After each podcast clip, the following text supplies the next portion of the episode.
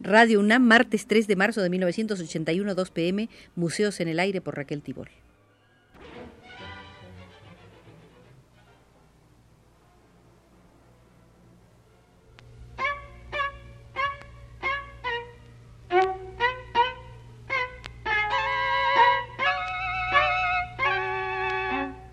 Museos en el Aire.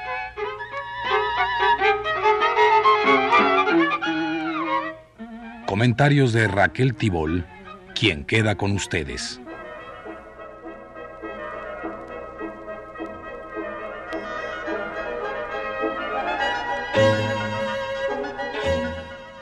Dije la semana pasada que volveríamos hoy al Museo Orozco para ver en el catálogo de la gran retrospectiva de Berlín Occidental, clausurada el último domingo, el texto que escribí y que está precedido por tres textos, uno de Octavio Paz, otro de Paul Wechstein y uno más de Hans Haufe, respectivamente.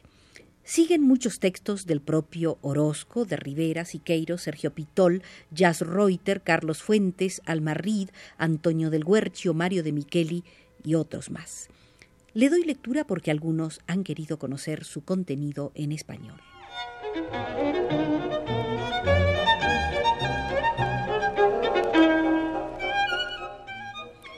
Dentro de los datos conocidos y muchas veces voluntariamente olvidados, hay que subrayar la participación de Orozco como delegado de la Liga de Escritores y Artistas Revolucionarios de México en el Congreso de Artistas Norteamericanos en pro de un amplio frente único antifascista celebrado el 15 y 16 de febrero de 1936 en la New School for Social Research en Nueva York, sitio donde él había pintado en 1930 el mural titulado El trabajo, el arte y la guerra, pues tal era el contenido de esa composición en la que aplicó los principios estético-geométricos de J. de Hambidge.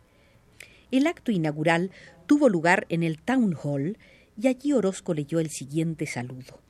En nombre de los miembros de la Liga de Escritores y Artistas Revolucionarios de México y en nombre de los miembros de la Unión de Pintores de Jalisco, saludo calurosamente a este Congreso de Artistas Americanos.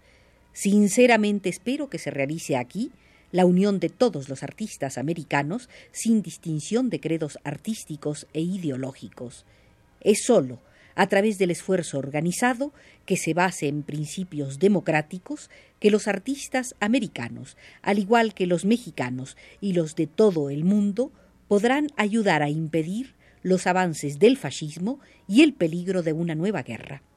Es sólo por este camino que podremos defender el proceso evolucionista de la cultura del mundo.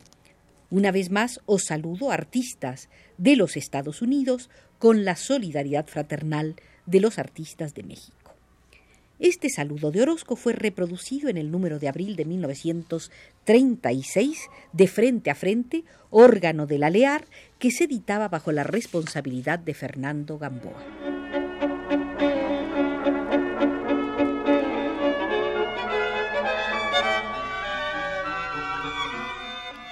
Las colaboraciones del caricaturista Orozco en el machete comenzaron en una hoja volante que se publicó como avance del número 10 del 21 al 28 de agosto de 1924.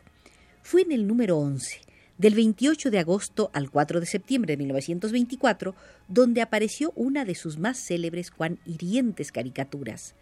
La hizo para ilustrar el corrido los rorros fascistas, mancebos eruditos y poetas, corresponsales de periódicos burgueses y comisionados por algunas secretarías de Estado para agasajar a sus cuates de la nave Italia, a su vuelta de Veracruz, se reúnen para hacer añoranzas. En el gracioso corrido dramatizado intervenían seis figuras que Orozco retrató con bastante fidelidad, además de los personajes alegóricos de la fama, que vuela, y el obrero invisible, personaje este popular y moralista. Para aclarar la razón del corrido y de su célebre ilustración, hay que recordar un párrafo del editorial de ese número de El Machete.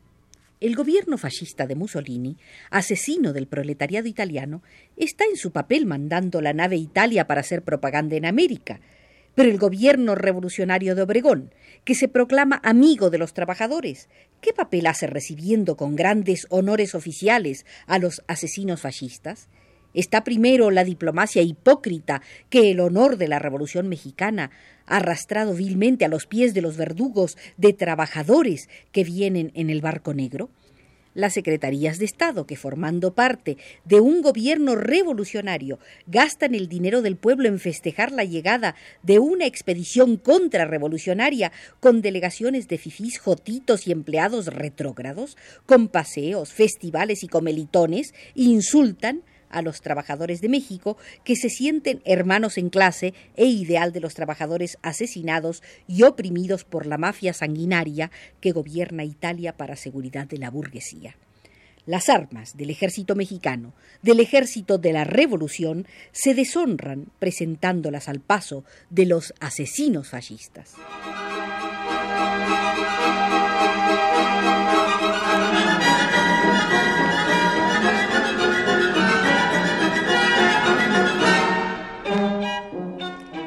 Las caricaturas que Orozco hizo para El Machete está la del número 14, del 25 de septiembre al 2 de octubre, para ilustrar la campaña contra Luis N. Morones, secretario perpetuo de la Confederación Regional Obrera Mexicana.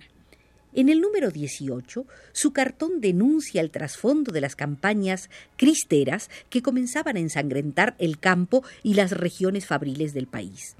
En el número 26, del 18 al 25 de diciembre de 1924, vuelve Orozco a ilustrar una nota contra Morones que decía Morones ya empieza a poner en práctica su teoría de colaboración de clases, convocando una junta de los patrones y los obreros de la industria textil para resolver la crisis.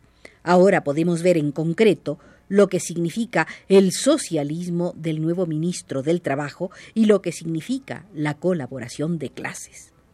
Fue el doctor Carrillo Gil quien se preocupó por aclarar lo que en verdad fueron las negativas de Orozco para expresar solidaridad de alcance político. Sus compañeros, Rivera y Siqueiros, recordó, lo buscaban para firmar solicitudes, manifiestos y protestas, y él ya estaba prevenido para esas cosas, así que su primera respuesta a los que solicitaban su adhesión era negativa. Un día fue Siqueiros a verlo para que firmara una protesta contra un dealer de una galería que había rechazado una litografía política del grabador Leopoldo Méndez enviada por el autor para una exposición colectiva de artistas mexicanos. Se trataba de la litografía El Gran Atentado, que el director de la Galería Decoración se negó a exhibir en el Salón de Grabado 1944. Orozco se puso furioso y dijo a Siqueiros que no firmaría la protesta ni quería figurar en aquella disputa. No insistió Siqueiros al verlo enojado y optó por retirarse, lamentando que Orozco no firmara. Al día siguiente recibía Siqueiros un telegrama en el que su amigo ofrecía su adhesión a la protesta de los artistas. Otro hecho relatado por Carrillo Gil. Cuando se hizo la propaganda entre los artistas para que se adhirieran al Congreso de la Paz, se refiere al Congreso Continental Americano por la Paz, cuyo llamamiento se hizo en París el 29 de abril de 1949, y la presidencia de honor en México la integraron, entre otros, Lázaro Cárdenas, Enrique González Martínez, Diego Rivera, David Alfaro Siqueiros y Vicente Lombardo Toledano, se buscó a Orozco, desde luego, por lo valiosa que era su adhesión. Despidió con cajas destempladas a los que fueron a verlo, diciéndoles que no tenía nada que ver con aquellas cosas. Sin embargo, el día que se inauguró el Congreso, uno de los primeros telegramas que se leyeron fue el de don José Clemente, adhiriéndose al Congreso, adhesión que fue muy bien recibida y aplaudida. La lectura de este mensaje de Orozco debe haber coincidido con su muerte, pues ese Congreso se reunió en México a principios de septiembre.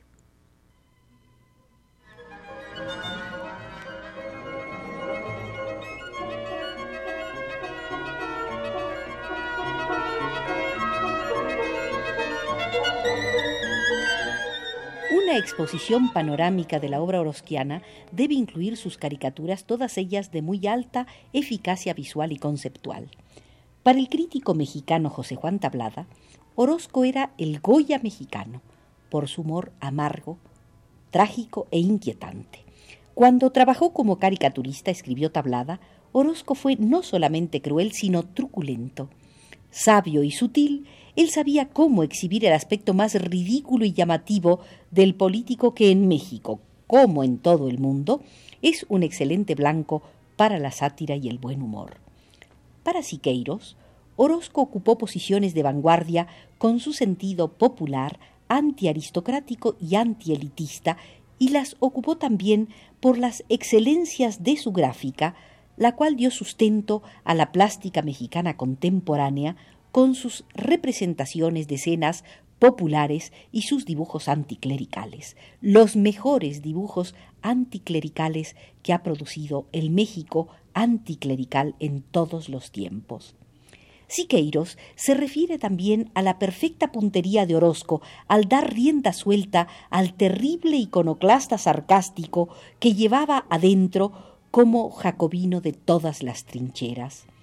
Para su arco de caricaturas, Orozco empleó todo tipo de flechas, la gracia picaresca, el buen humor, lo hilarante, la brutalidad, lo truculento, lo grotesco, lo horripilante, la ofensa, lo fuerte, el odio, lo patético, lo trágico.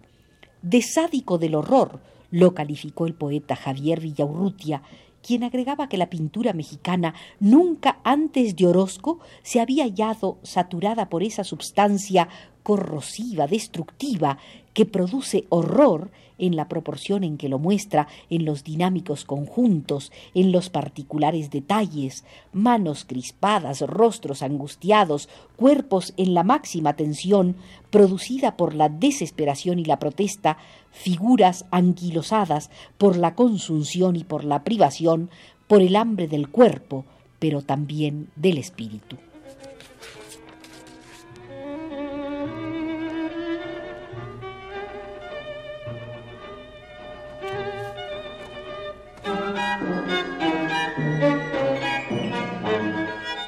Carrillo Gil templó sus conceptos sobre la obra gráfica de Orozco en una muy amplia documentación.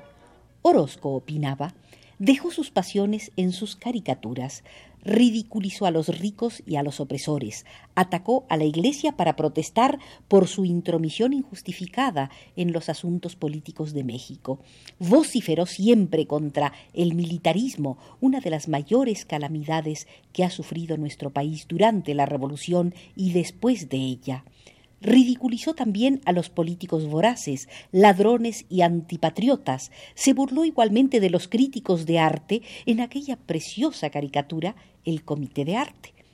No dejó de hacer su comentario satírico sobre las cultas damas que arman sus pantomimas sociales ayudando a los pobres.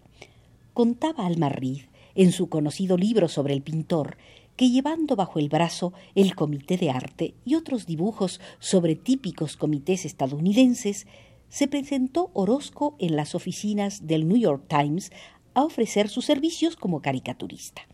Al ver el dibujo a pluma, donde ampulosos caballeros y pechugonas damas, pedantes, avanzan dispuestos a deshacer al artista o concederle la áurea gracia de la fama, el editor del famoso periódico neoyorquino soltó la carcajada, se las devolvió y le dijo Señor Orozco, son demasiado buenas, pero muy dolorosamente verdaderas. Si, las publicamos, perderíamos circulación porque muchos de nuestros suscriptores se reconocerían. La mayoría de ellos, infortunadamente, pertenecen por lo menos a un comité con mayor amplitud de criterio y sin temor a perder la clientela, el Comité de Arte fue adquirido por el Museo de Baltimore para integrar la colección de caricaturas de artistas famosos, la cual fue expuesta en muchas ciudades de los Estados Unidos.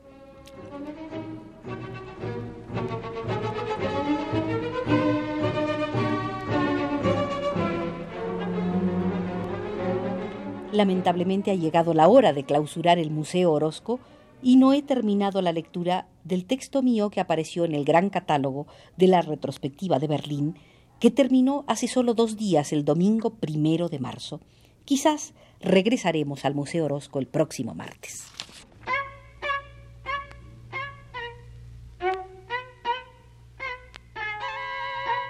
Museos en el aire.